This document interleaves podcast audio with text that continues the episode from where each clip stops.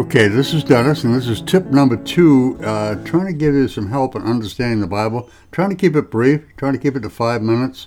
Uh, we're going to talk about the term die or death in Scripture. There are four meanings to this word as used in four different ways. Um, I'm, I'm going to read off the four. Number one is spiritual death. Number two is physical death. Number three is negative experiential death. And number four is positive experiential death.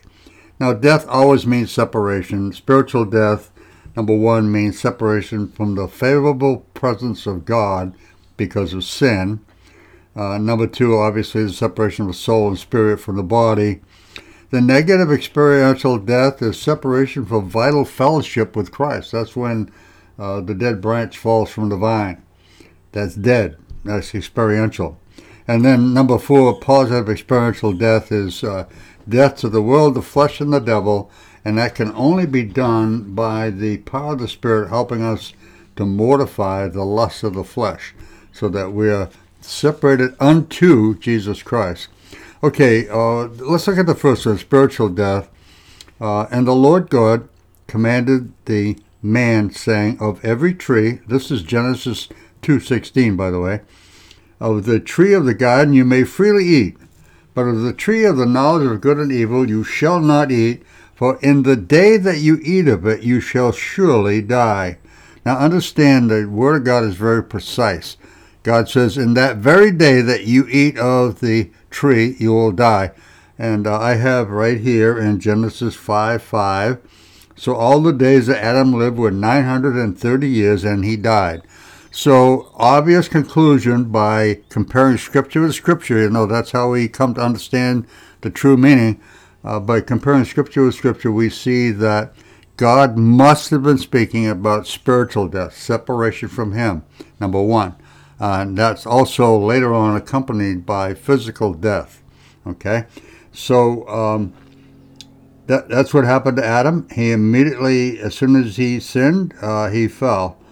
Uh, and it says uh, in 1 Corinthians 15, 21, 22, but since all, uh, since by man came death, that's by Adam, by man came also the resurrection of the dead, that's Jesus. And uh, verse 22 of chapter 15 of 1 Corinthians, for as in Adam all die, even so in Christ shall all be made alive. Understand this, Adam was our representative. He was a human representative. Uh, he sinned. Satan sank his uh, fangs in the jugular vein of Adam, and he poisoned his blood, and that blood is passed on to all of us. And so everyone born, except for Jesus, born of a virgin, that's why he was born of a virgin, uh, have sinful blood. So the Bible says we're born going astray, we're born separated from God. Okay, now that's a, a spiritual death. So physical death is evident. We don't have to go into that too much. All die. Um, and then negative experiential death. What does that mean? Well, it means separation from vital fellowship with Christ.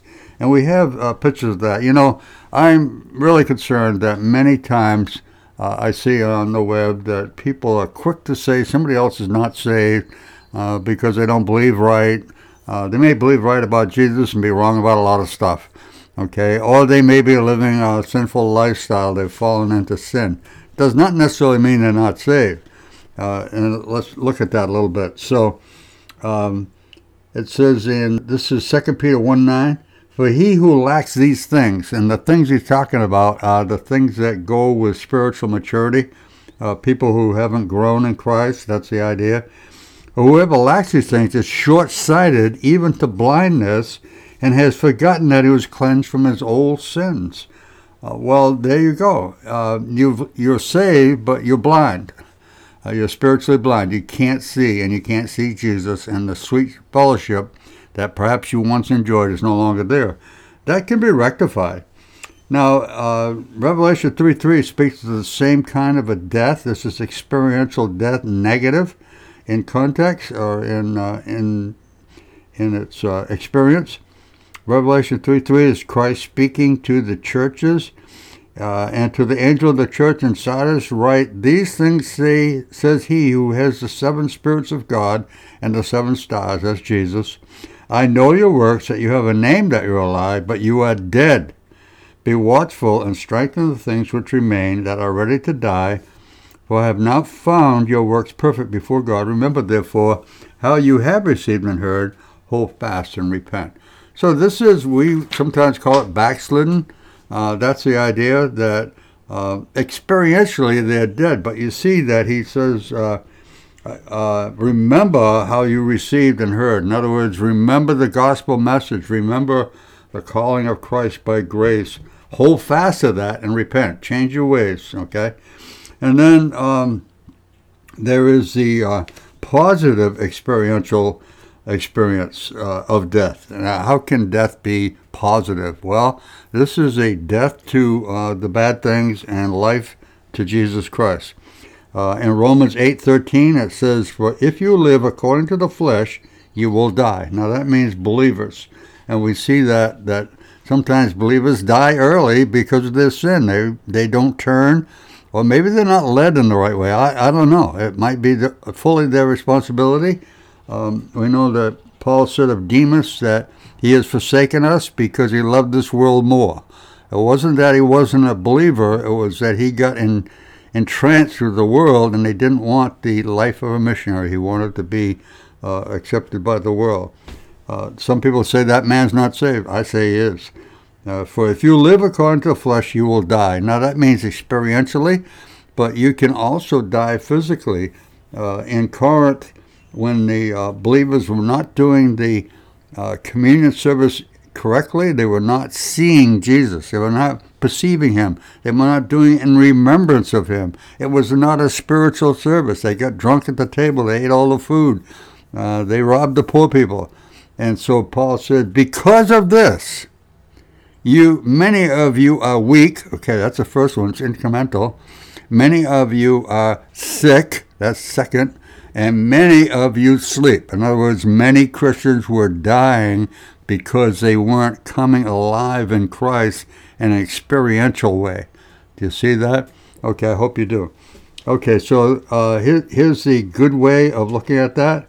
Uh, for if you live according to flesh, you'll die. That's bad, obviously. But if by the Spirit, and by the way, this is the only way you can do this, you put to death the deeds of the body, you will live. Paul said in Galatians 5, um, uh, walk in the Spirit and you won't fulfill the lust of the flesh. He doesn't say you won't have the lust of the flesh, but he says you won't fulfill them. And there's a big difference. We all have a sin nature, it wants its own way. That's the lust of the flesh, not just sexual and every kind.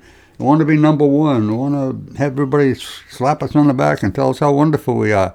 Uh, that's a lust, a lust for power, lust for money, lust for sex. All those things are bad. And Paul put it this way, he summed it up this way I know that in me there is no good thing. Do you know that? Do you know that? that and don't keep looking for every little sin. Understand the old man, the old nature, is totally corrupt. He never had a good thought.